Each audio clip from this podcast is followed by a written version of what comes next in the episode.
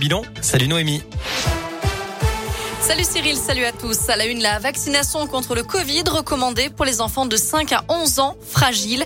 Autrement dit, ceux qui présentent des risques de développer une forme grave de la maladie ou ceux qui vivent dans l'entourage de personnes immunodéprimées ou vulnérables.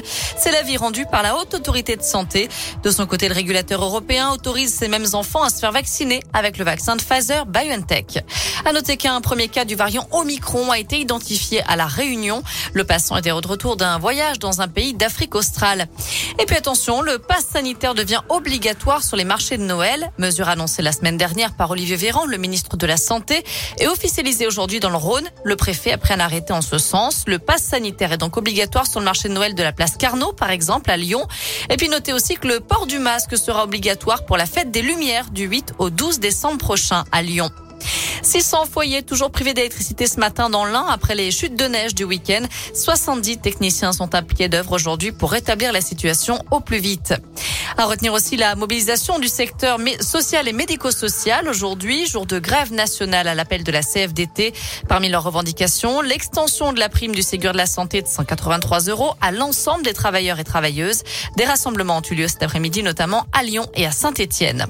À la page des faits divers, une femme enceinte légèrement blessée dans un accident ce matin sur l'autoroute A43 à hauteur de Saint-Priest. Selon le progrès, trois voitures sont entrées en collision près de l'air Manicieux, occasionnant pas mal d'embouteillages dans le secteur. J'ai décidé de me présenter à l'élection présidentielle. Déclaration d'Éric Zemmour ce midi qui officialise sa candidature après avoir enchaîné les meetings durant plusieurs semaines lors de sa pré-campagne. Et puis dernier débat ce soir entre les cinq prétendants à l'investiture, les Républicains, Xavier Bertrand, Michel Barnier, Éric Ciotti, Valérie Pécresse et Philippe Juvin s'affrontent à 21h sur France 2. Le candidat qui représentera le parti à la prochaine élection sera désigné samedi.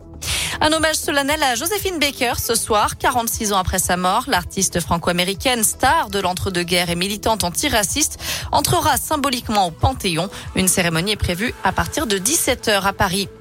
Et puis Pascal Obispo contraint d'annuler des concerts. Le chanteur a été victime d'un malaise hier soir alors qu'il devait monter sur scène lors d'un showcase privé.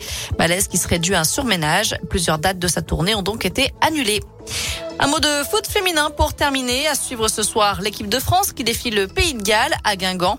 Nouveau match de qualification pour le Mondial 2023. Le coup d'envoi sera donné à 21h10. Voilà, vous savez tout pour l'essentiel de l'actu de ce mardi. On jette la météo. Vous le voyez, ça s'est bien couvert hein, dans la région. Les éclaircies qu'on avait ce matin ont cédé la place aux nuages. Beaucoup de grisailles attendues partout en Auvergne-Rhône-Alpes cet après-midi. Les températures varient entre 3 et 6 degrés pour les maximales.